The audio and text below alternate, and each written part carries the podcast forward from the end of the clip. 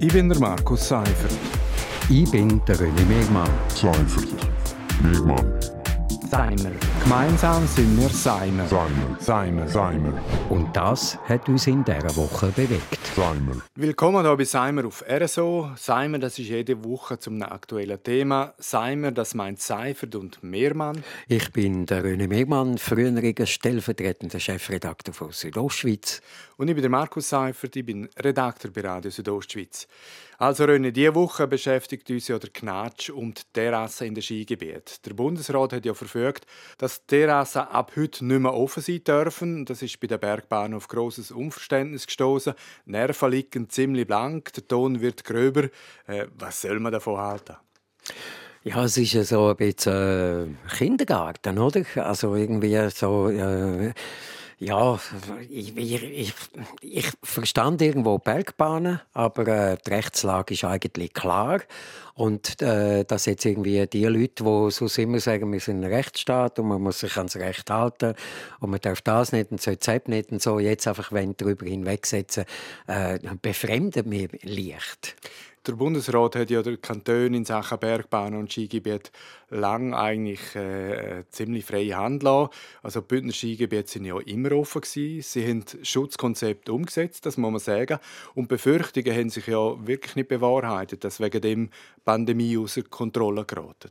Das ist so. Und, und von dem her begreife ich eigentlich die Argumentation von der, äh, der Bergbahnen und, und der Bergrestaurantbetreiber natürlich auf eine, auf eine gewisse Art und Weise. Und auch wenn ich jetzt selber würde Skifahren würde, dann finde ich es auch angenehmer, ich kann irgendwo eine Portion Pommes holen und irgendwo ansitzen, anstatt dass ich mich da irgendwo auf der Piste in den Schnee, in den Schnee hocken. Aber äh, eigentlich ist die Rechtslage klar. Der Bund hat das so vorgegeben. Äh, es hat es einfach niemand umgesetzt. Und jetzt sagt der Bund so, aber äh, so geht es nicht.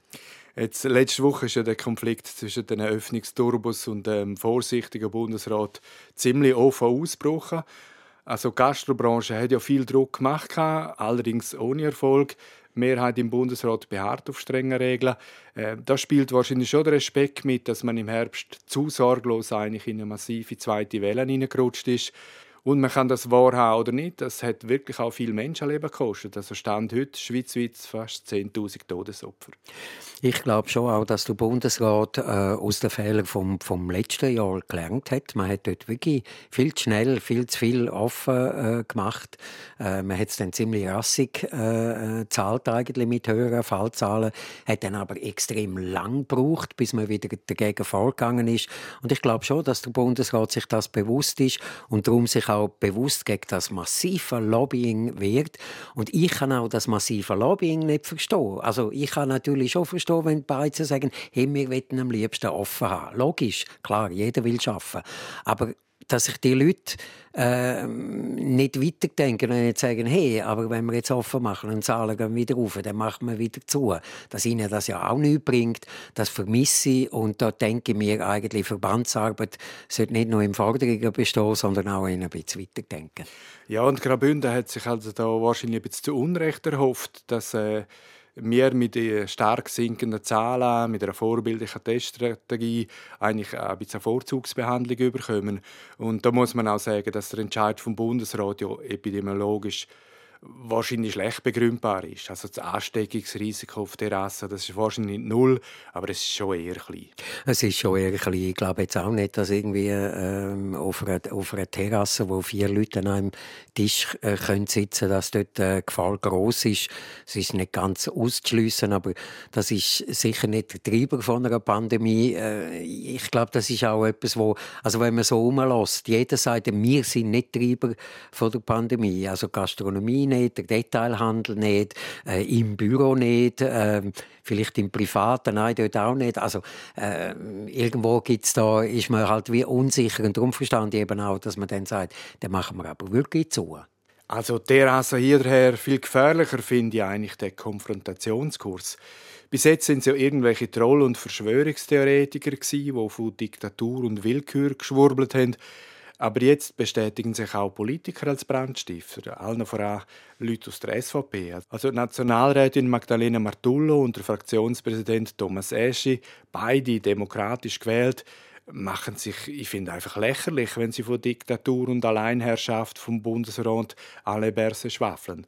Das ist erstens einmal gefährlich und zweitens wenig hilfreich in einer Krisensituation. Also ist ja nicht ausschließen, dass noch eine dritte Welle bevorsteht. Es ist ja so, dass die Zahlen, oder? Sie sagen dann immer, ja, Zahlen sind, sind am Sinken, Zahlen sinken.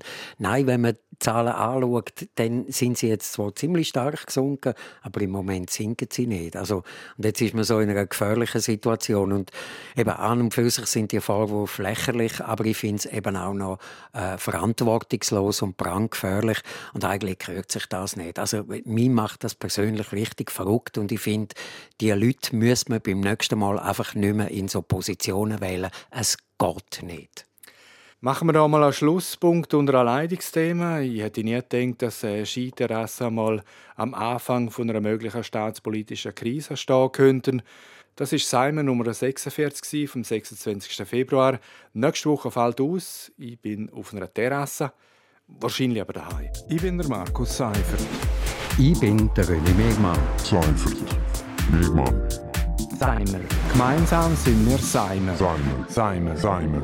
Und das hat uns in dieser Woche bewegt. Seimer.